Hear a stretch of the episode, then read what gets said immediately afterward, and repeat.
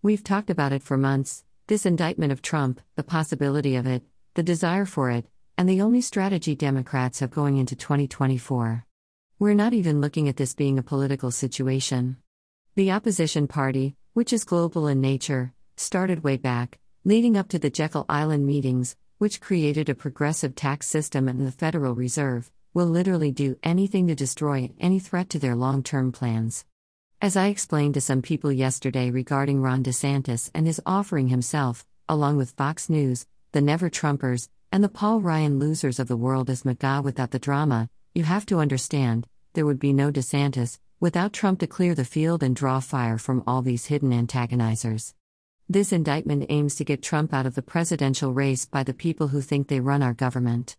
These globalists from the Tragedy and Hope book have always been the threat in the background, who have purposely planned the demise of America through the attack vector of finance.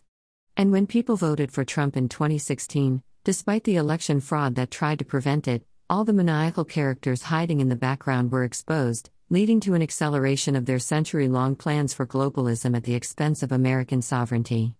And here we are.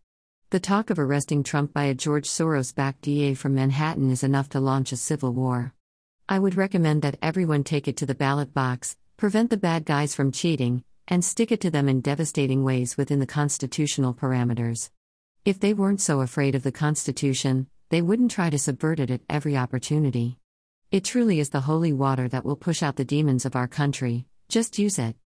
And the timing of all this aggression is obviously to protect that long planned plot, the financial destruction of America that the Fed has purposely advanced through reckless spending. Suppose Trump was still in office, which is precisely why there was election fraud to remove him. This is why COVID was created and dispatched worldwide to get Trump out of the White House and destroy his red hot economy.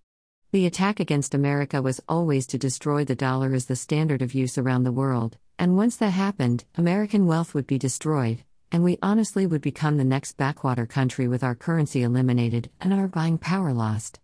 Of course, they want to arrest Trump and keep him from running for president. Of course, they want to single out Ron DeSantis, the choice of the deep state, because it splits MAGA and makes them easier to destroy. MAGA is literally all that stands in the way of the complete destruction of America. It is the militia that was talked about in the Bill of Rights. Only the weapons of war are not guns but money. With all the confusing messages that there are out there, one that is clear is that we would not have all these bank failures if Trump were still in office. Biden was put in place to make them happen. To crush the overleveraged banks and their ESG score management system, to force Fed bailouts, and open the door for the nationalization of the banks by a government that is just printing valueless money so that they can acquire all the assets, just as BlackRock has been doing since the last planned failure, the housing crash of 2008. What we are dealing with here is much worse than in 2008. Everyone knew the ESG scam was a valueless endeavor that had no monetary horsepower. It was a tactical diversion as the thieves of the world robbed the train. These global scumbags are just thieves robbing our banks, our trains, and our assets under the mask of goodness, ESG policies, encouraging risky loans because the ultimate goal was to collapse and rescue by a Federal Reserve applying quantitative easing at a maddening pace. I've been pointing this out for several decades now the danger of this fiscal policy in America and the blind trust that most people have had in the Fed. I was never an anti Fed buy, as Ron Paul used to suggest auditing the Fed. The Fed has been the greatest threat to the world since it started, but I always felt that there needs to be proper management of the dollar by the government somehow. We have never worked out that policy in America since the creation of the country, and when a bunch of private banks created the Fed, we wanted to believe we could trust them.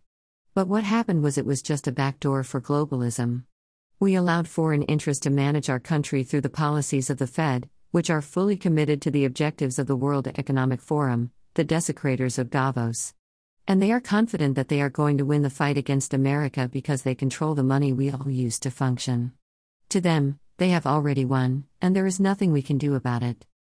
If Trump were still in office, there would be no bank failures like we are seeing now.